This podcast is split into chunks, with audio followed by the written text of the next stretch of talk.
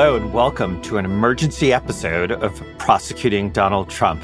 I'm Andrew Weissmann. I'm here with Mary McCord. Hi, Andrew. We're back this week, the same week as we recorded a regular episode, and we expected to be back. We expected there'd be breaking news, and there was, but it wasn't the breaking news we thought it would be. Exactly. And this is so great to be able to talk to you because we were on air together yesterday with Nicolle Wallace, but we actually haven't had a chance to talk.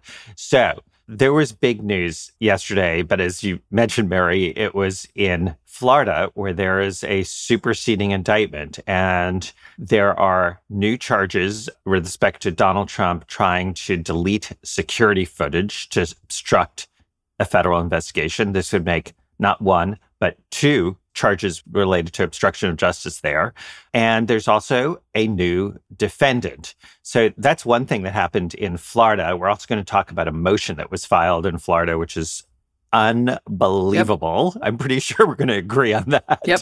But then there's also some new stuff that we're going to talk about in terms of what happened in DC. And there's even some developments in Georgia. So those are the three locations that we're going to focus on. Mary, why don't we start with the surprise news when we are all waiting for announcement of an indictment and there was an announcement of an indictment but it wasn't in DC. It was in Florida. So Jack is keeping us guessing. And by the way, I just have to make a point of, you know, I was on special counsel Mueller's team. I've been on the other side of this where there's just like rampant speculation. And you know what? It's nicer to be on the inside when you knew what was happening. Well, it's funny because I was actually thinking this morning while I was out on a run, I bet that some of the prosecutors just kind of got a little chuckle out of the fact that they really surprised everybody. I know that wasn't their intent. They didn't do it purposely to surprise the media, but I bet yeah. a few of them kind of had a little chuckle about that just because I think all the media were surrounding the DC courthouse all day long and the action was down in Florida.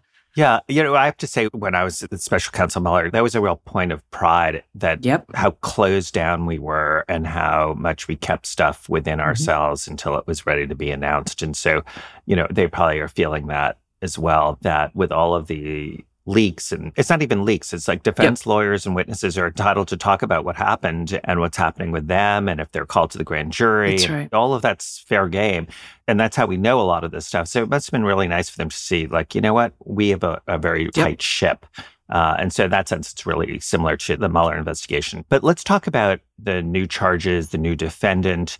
Mary, just tell me first, what did you think about the charges, the timing of it?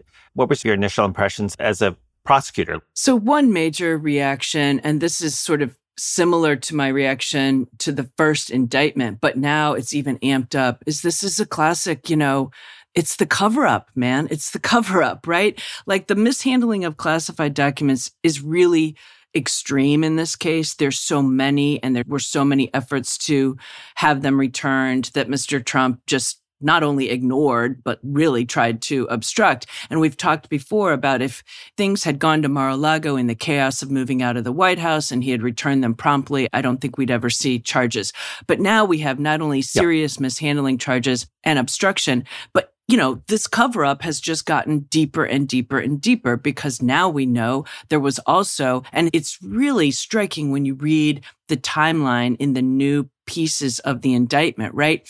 So starting on June 22nd, DOJ emails a draft subpoena to Trump's business organization, letting them know they're going to be looking for the security footage. The next day, we can assume Trump learned about that some time within the first, you know, 24 hours. And in course, within 24 hours, he calls De Oliveira, another aide, another person who started as a valet, apparently, and then rose up to become a property manager at Mar-a-Lago. And now the new defendant. And now the new defendant. Absolutely.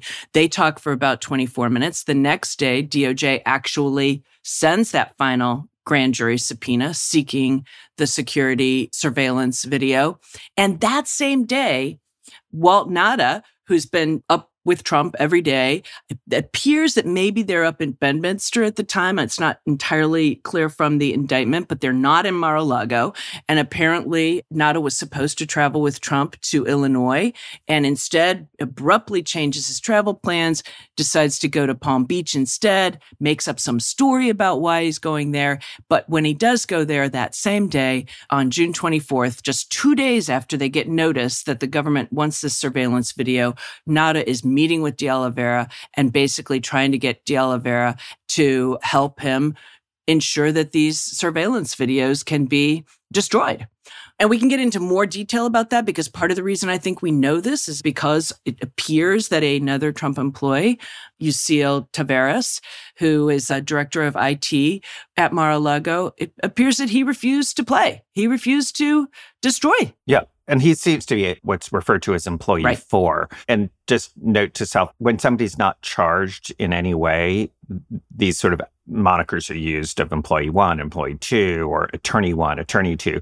So Taveras really appears to be employee four. And you know, clearly when he is being asked to do this, basically says, like, I don't think I have the rights to delete surveillance video and you need to go to somebody else. And he's like, I didn't sign up for this. That's right.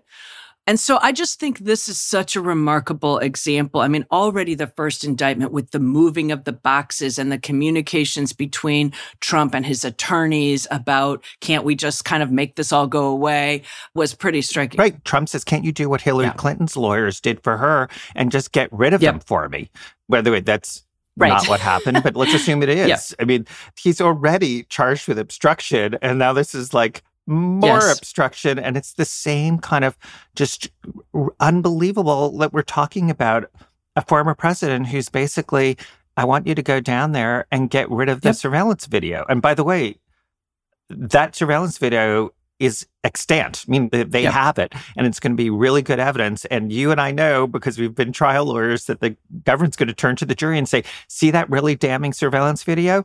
There's something else you need to know. They didn't want you to see it. That's right. That's, that's why they were trying to get rid of it. Yep. And we know that's the video that literally shows how many boxes got taken out of the storage room and how yep. many fewer yep. boxes got brought back into the storage room. I mean, the surveillance video is extremely damning. And it's clear Trump knew that because as soon as he gets asked for it, right after all these other things are starting, you know, the subpoena for documents has happened, etc., that's when he tries to get rid of it. So this is another one the cases, and this, you know, this does happen in cases involving elected officials sometimes, is that the cover up, I don't want to say is worse than the crime here because we're talking about mishandling of national defense information, the government's most closely held secrets. So I do not want to belittle that at all, but it could have been handled so much differently and we would not be where we are now.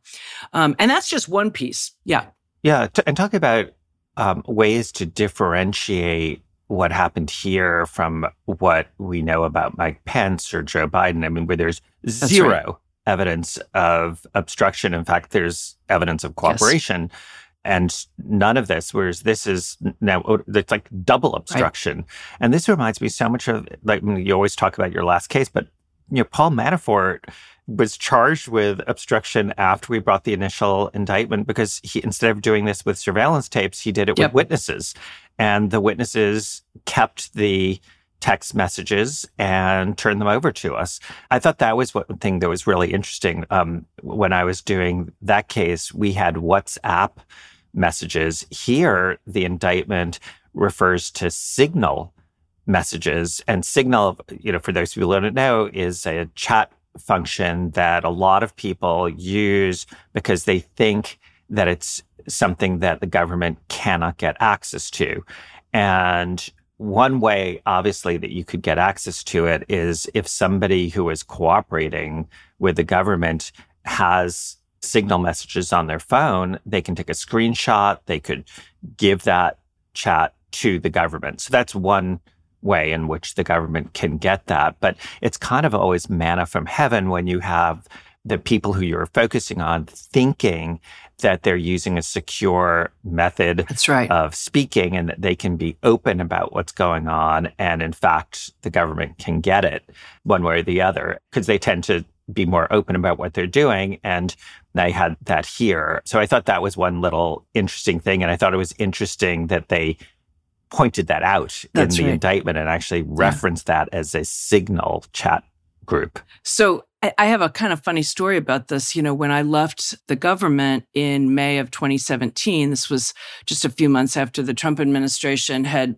you know, taken over and Jeff Sessions had come to be the attorney general at the Department of Justice. And of course, I left, uh, my position had been acting assistant attorney general for national security. And so I had so many journalists and reporters who wanted to talk to me about the Russia investigation. And I was not about to reveal anything that was confidential and certainly not anything that was classified. And I knew that Jeff Sessions would come after me in a nanosecond if there was any suggestion that I was, Hint. yeah, right. a, a leaker. And so I would have a journalist say, oh no i'm not going to ask you for classified but if you give me your signal account then you know we can communicate by signal i'm like i am not downloading signal on my phone at all because that's just a signal to the government that I'm trying to communicate right. without anybody knowing about it. It wasn't until last year, after I'd been out of the government for five years, that I finally downloaded Signal on my phone. So, anyway, uh, that's my own story about. totally. No, I know. It's sort of funny that it's like, excuse me, I will know that I did it. I don't intend to a, commit a crime, and B, lie yep, about it, right. whether I talk on yeah, Signal right. or not. Well, that's not right. what happened here. Yes. Here they were talking on Signal and the government got it. Um, I wanted to focus on a different part of the charges because I thought there was something really interesting uh, in addition to these obstruction charges. And those obstruction charges are brought against the new defendant, De Oliveira. They're also brought with respect to Walt Nauta, who also was a personal valet for the former president, both when he's in the White House and when he then returned to uh, Mar-a-Lago with the with Donald Trump, and currently while under indictment. Exactly, and the obstruction charges obviously against Donald Trump, for whom they did all the actions, as they say, the boss wanted the servers right. gone. So all three of them are charged with this, but there's an additional charge, count thirty-two, that is brought against Donald Trump with respect to one more document that is alleged to have been illegally retained by the former president. And so some of you might be thinking, well, why did they do that? They already had 31. Why did they add this 32nd one? I mean, Mary, you've been saying, you know, they have a lot and they can always slim down the indictment. So this is expanding it by one instead of why. I, I thought this was interesting in so many ways. This document is the document that was previously described in the indictment, but not charged. This is the document that was described as the document that Donald Trump was sort of flaunting to third parties in Bedminster right. in New Jersey, not in Florida. But he's on tape, and there's a long section of the tape recording, the transcript of it, that's in the former indictment and is still in the current indictment, but it was described but not charged. And you and I mm-hmm. talked about how that poses at least some evidentiary issues because it's not directly mm-hmm. charged. So it gives Aileen Cannon some possibility of keeping it out of the trial under what's called Rule 404 or 403. Right. And by keeping it out, what we're talking about here is actually that tape, right? That audio tape of exactly. the conversation, which is really so damning because you hear Mr. Trump himself talking about this classified document to people who are writing an autobiography for Mark Meadows. And he and he says yes. it's secret. He's on tape. So look, this is the defendant confessing yes. on tape. I mean, this you, don't get any better than this. The one thing that was missing was that it wasn't charged. It, it is relevant evidence, and we didn't know that if the document really existed. And of course, Mr. Trump was well, out there saying, oh, exactly. "Oh, it was just a sheaf of papers. I had lots of papers. I never had any it, document." Exactly. So Donald Trump has is out there saying I was blustering. This was not a real document. He basically, I mean, it's a fancy way of saying he was lying. And that was his defense. Well, there were clues in the old indictment that they kept on talking about the classified document. There were clues that they knew it, but now it's charged and it's absolutely clear that they say they have the document. The indictment makes it clear that the document was at Mar-a-Lago at some point and was returned by Donald Trump to the National Archives. The reason that is important is I'd been talking and writing about th- this specific issue and the fact that something was in New Jersey had these venue issues um, because could you bring it in Florida because the Constitution requires that you bring a charge where the crime happened. And there was this issue about did the government know the document existed and could they show that it was in Florida so that they had venue to bring it in this case? Well, now it's clear that they can say that this document, it may have been in Bedminster at some point, but they clearly are saying that it was in Florida. So it's now a direct charge. And this tape recording is a direct piece of evidence. There's no way for a judge to keep this tape out. And you now have the defendant on tape confessing with respect to this document. And they make it really clear that this document was returned to the National Archives. And we know from other evidence that that happened from by going from Florida right. to the National Archives in DC. So incredibly damning piece of evidence. Final point on this. We may disagree on this, mm-hmm. um, but I took from the fact that this got added in, this piece, that Jack Smith is really concerned about the clock and timing. Uh, and the reason I say that is if you're not concerned about the clock and timing, you might have waited until you completely nailed down all of this with respect to count mm-hmm. 32, this document. You might have said, okay, let's make sure we know which document it is. Let's make sure we can prove that it is in this location. And I think that he probably, I mean, speculating, said, you know what, we're going to not let the perfect be the enemy of the good. We have a really good case and we're allowed to continue to investigate the same way we're allowed to continue to investigate the obstruction. And it's really important to get this case yeah. going. Now, obviously, by superseding, it could delay right. the case. There's no question that's the downside. But it, to me, it suggested um, there obviously had been a decision made that let's go forward. We'll continue investigating and nailing this issue down of can we identify the document? Can we identify the location of the document rather than wait? Because under normal circumstances, you wait till you had everything. Why yeah, not wait? That's right. And yeah, do you agree? I do agree. And what we're talking about here is right, the first indictment came out in June. And here we are at the very end of July with the superseding indictment and these charges with more investigation. You know, maybe could have come in the first indictment. Now, that's where I think this charge count 32 related to the document that was shown to the authors writing this autobiography is a different type of charge. Well, obviously it's a different type of charge from the obstruction charges, but I think I put it in a different bucket because it could be Yep. that the De Oliveira stuff, the obstruction and efforts to destroy the surveillance tape, it could be that they learned that in part because after bringing the first indictment, it's quite possible that witnesses came forward, including potentially Mr. Taveras, you know, Trump employee four, absolutely. right? And yeah, and, and so that was like brand new.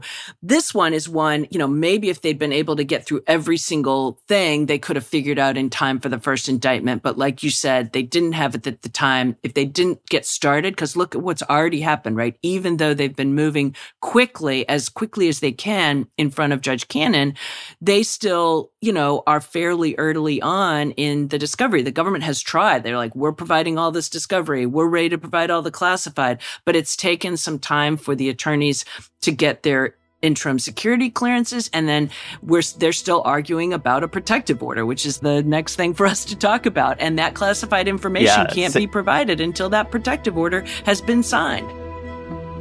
More prosecuting Donald Trump the superseding indictment in just a moment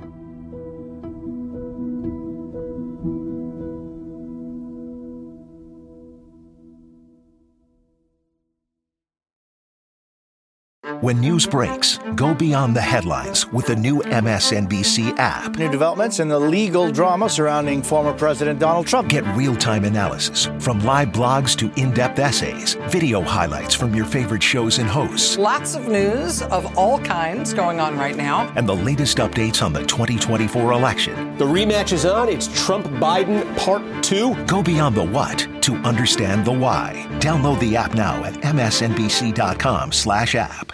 On the MSNBC podcast, How to Win 2024, political experts, former Senator Claire McCaskill, and Democratic strategist Jennifer Palmieri examine the campaign strategies unfolding in this all important election. The focus is on the voters that are not necessarily in your corner now. If Democrats are going to win in 2024, we have to be able to explain what is happening at the border and what the solutions are.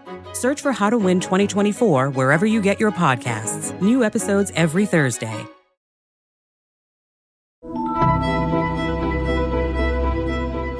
So the other thing that happened yesterday was a filing with respect to that protective orders. I described this as chutzpah with a capital C. Um, this is like running, flying, jumping, leaping gall.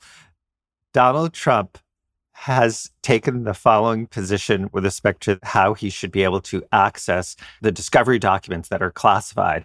He said, I should be able to see classified documents not in a SCIF, a secured facility that's made to see classified documents. I should be able to see classified documents in an unsecure location, and that would be Mar a Lago and Bedminster. Um, that's the crime. The crime is that he was seeing those documents and retaining them at Mar a Lago and Bedminster. So it is unbelievable. I mean, I'd love to have been a fly on the wall when the government got Trump's position on this because they had to be like, you've got to be friggin' kidding me. Um, so, anyway, that is now before Judge Cannon that he wants to be able to discuss this. I want to raise something on that, though, because Yep. if you parse closely the language of this, the way this came to the attention of the court is not because Trump filed something. It's because the government came back to the court, renewed its motion for protective order, said, Judge Cannon, a few weeks ago, you told us to try to resolve our differences about the protective order. We've resolved them all down to two remaining things we disagree on. One, which we haven't discussed yet, is that defendant Nauta wants to be able to see classified information as opposed to just have his cleared counsel see it. We can come back to that. But the point you're talking about, with the what the government says is defendant Trump requests that he be permitted to discuss classified information with his counsel outside SCIFs, that being a sensitive compartmented information facility.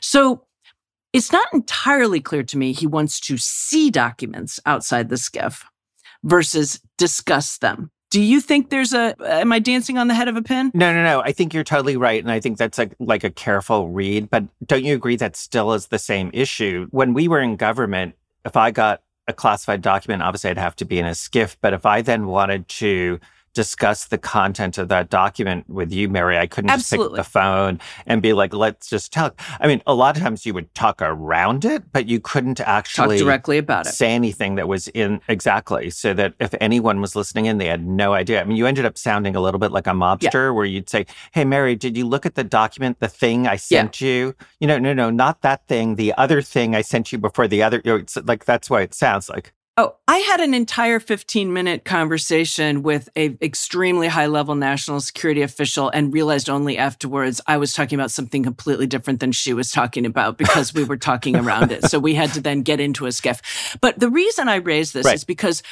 you know, listeners may be like, well, isn't there a big difference between talking about it and having the document there?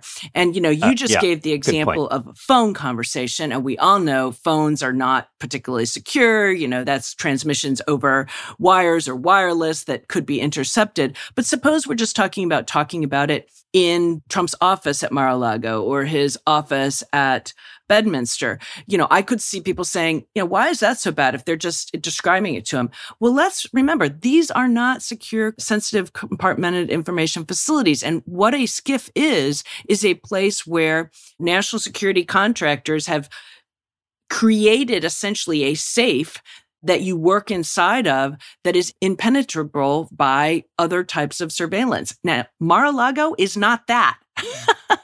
Exactly. And th- by the way, in a SCIF, one of the things you cannot do is you can't bring in any electronic devices, Right. like phones. So Mar-a-Lago obviously is a target of foreign adversaries. We know that. People have been charged with respect to that. And one of the things you don't want when you're talking about classified information is the ability to be able to overhear that phones are not just insecure because when you're talking on them but the concern is that they essentially can become a device to intercept Right. what's happening around that person. So that no electronic devices are allowed inside a SCIF for that reason. So anyway that's a really good point but i think it doesn't change the The outrageousness. um, oh, I gall. agree. I agree. Yeah. yes. Okay. so that'll be really interesting. Maybe this is Cannon 2.0. I don't see Cannon 2.0 to the extent there really is a Cannon 2.0. I don't really see her granting that request from the former president. So, DC, DC, the place where we're all sitting around wondering when's the indictment going to come out. So, the two things that we learned yesterday is one, that the grand jury sat for a little over seven hours, which is a long day. Um, Mary, I think you noted when we were on air that they were actually getting there before Yes. nine o'clock and were seen in the cafeteria. So that that's a prompt start, and they were there until about four thirty. Again, it's a very long day, so that of course led to rampant speculation that they were voting an indictment, or as appears more to the point that the government may have been sort of teeing everything up in terms of summing up, presenting the facts, the law, a proposed charge, et cetera, but not actually having them vote. Giving basically its closing argument, right? Giving its closing argument and its instructions, because a grand jury gets instructed just like a jury does, right? About the standard they have to apply and how they weigh the facts and evidence and determine whether it meets all the elements of the offenses the government wants to charge, at least by probable cause. And that's the big difference, right? Grand jury is probable cause. A jury after a trial, their standard is beyond a reasonable doubt. Yeah. So they sort of came and went, and it seems extremely unlikely that they voted on anything, although it's conceivable, but I don't think likely. The other is that we learned that two of Donald Trump's lawyers, Todd Blanche and his newest lawyer, John Lauro, who, by the way, former EDNY, Eastern District of New York. So my coterie of former colleagues is growing. Yep. Same way, Mary, a lot of the former DC folks they met with Jack Smith, and by all accounts, including from the former president, said there was a meeting. It was cordial, no decision. Although, when you say no decision, the reporting was that the Trump attorneys were told to an- expect an indictment, right? Yeah, so it's interesting. The MSNBC, NBC folks had that, and then Donald Trump sort of Okay, denied that right. and said there was no discussion. So there was sort of a little back and forth. It's one of those things where the truth could kind of be everyone's kind of right. I mean, in terms of exactly how it got worded. So in any event, uh, I had been sort of waiting for news about that meeting because it's just so commonplace for the government to give that opportunity to the defense and for defense lawyers to take that opportunity. In fact, I think we talked about that earlier this week. I think that's right. so so it happened. Right. The one other thing that could happen now is what happened in the Mar-a-Lago case, which is an appeal of that decision. In other words, the defense lawyers can go to main justice and say, "Could you appeal this?" It's a very narrow kind of appeal when you're dealing with special counsel rules because essentially the Department of Justice would be asked, has Jack Smith so abused his discretion under the special counsel rules that you should say Should no to some or all of this? The Department of Justice is not approving of it. If it says no, they didn't abuse, that is not the department approving the indictment. That is saying that all we did is we found that there was not an abuse of discretion. Right. And so that is what happened in the Mar-a-Lago case. If there is that appeal, that I'm pretty sure that's what's going to happen again. It just seems unfathomable that something's going to be raised that they didn't know about by the defense lawyers to the prosecutors. So that's one extra little piece. It can happen in very, very short Right. order. There's no way that, that the department's going to let that linger. And, you know, if I had to guess, I would say that the work yesterday with the grand jury was really teeing up the case for the grand jury to vote. You know, I expect, although gosh, you know, every time I speculate, I wish I hadn't, but I expect that probably it's one yep. more time of them coming in to do that vote and then to walk down the hallway to a magistrate judge to present an indictment. The only other possibility is if they have some questions that were unanswered, potentially would want to hear from another witness. But honestly, I really feel like that would have happened already. So if I were a betting, and I should never be a betting person, and I won't actually bet, I would say they're going to come in one more time and then we're going to hear something. I don't know. Do you think yeah, so? So you've been I've dragged you into the world of predictions. Uh, by the way, I thought it was going to be this week, so I was wrong. But I, I agree. I, I also think another data point is that the grand jurors did not come in on Tuesday. You know, they sit Tuesdays and Thursdays. And I think if there had been some issue and they wanted more facts yeah, or they wanted a witness, I think that they would not have had a day off. Yeah. They would have sat both days. I mean, this is an important case that they booked yeah. that time and understand those are times they have to be available. So definitely stay tuned because a lot could be happening in short order. And then there's another jurisdiction. And the final one is there actually was even some news out of Georgia. That's so right. we've gone from Florida to DC and now to Georgia. Yep. And in the middle of, I think, uh, Mary, when you and I were on air yesterday, it was like, oh, wait, here's an image of people setting up barricades and security measures being taken in Georgia at the same time that you and I were looking at security measures being discussed and it seemed to be contemplated in DC. DC. so you really do have Fani Willis and Jack Smith with all indications that the courthouses are getting ready for what I think is the inevitable.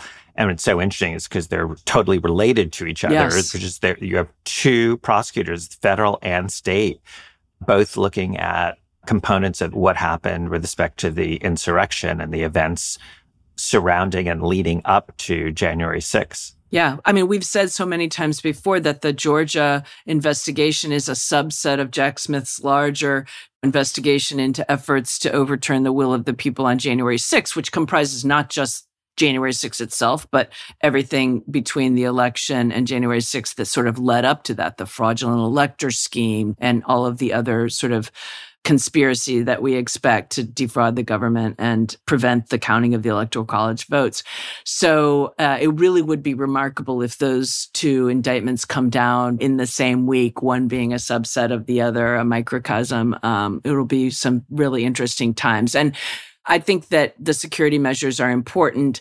Again, I think a lot of us do worry about potential violence because there's been so much rhetoric online suggesting how outrageous these investigations are and really kind of prodding people into types of protests that might be something less than peaceful. But I think even putting that aside, just for crowd control, right? There's going to be a huge number of media at both courthouses. There's going to be just a huge number of members of the public who are not protesting at all. They're just curious and they want to be there. So, um, for crowd control purposes as well as uh, potential for any acts of violence. And as we both noted, I think yesterday when we were talking about this on air, you know, so far, notwithstanding uh, Trump seeming to suggest protests in both Manhattan and in Florida after he was indicted. Um, and of course, peaceful protest is protected by the First Amendment and it's an absolute fine. Yeah, totally fine. It's just the, the context of the way he was calling for it by talking about you know, how deranged and outrageous these prosecutions were and how politicized and weaponized the Department of Justice and the DA's office was. It was kind of, you know, a veiled threat. But n- nevertheless, it was, you know, a dud for him in both locations. I think at this point, I do think some of his most ardent supporters, while they do support him, they are not necessarily ready to commit a crime for him. Yeah, that's uh, small yeah. small recompense. Um, so we're definitely going to be talking again following the breaking news.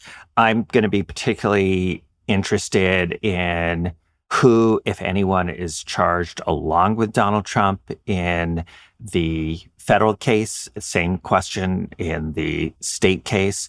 And then, probably most important, is who's the assigned judge. Yes. And that's where both of us had a lot of experience with the DC judges. It's a very, very good bench. It'll be really interesting to see who that is. And then we can talk to you about that judge Absolutely. and his or her reputation. But I think that's going to be so critical as we're thinking about what's about to happen and focusing on what that means for the case and whether it could get to Right. trial, you know, before the That's general right. election. Yep.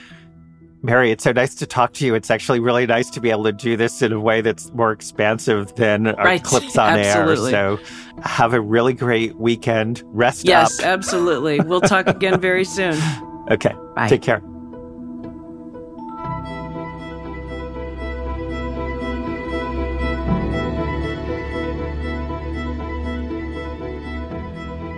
If you've got questions, you can leave us a voicemail at 917 342 2934. Maybe we'll play it on the pod. Or you can email us at prosecutingtrumpquestions at nbcuni.com. Thanks so much for listening. We'll be back Monday with a very special guest. The senior producer for this show is Alicia Conley. Ivy Green is a segment producer. Our technical director is Bryson Barnes. Bob Mallory and Rebecca Seidel are audio engineers. Jen Maris Perez is the associate producer. Aisha Turner is an executive producer. And Rebecca Cutler is the senior vice president for content strategy at MSNBC. Search for Prosecuting Donald Trump wherever you get your podcasts and follow the series.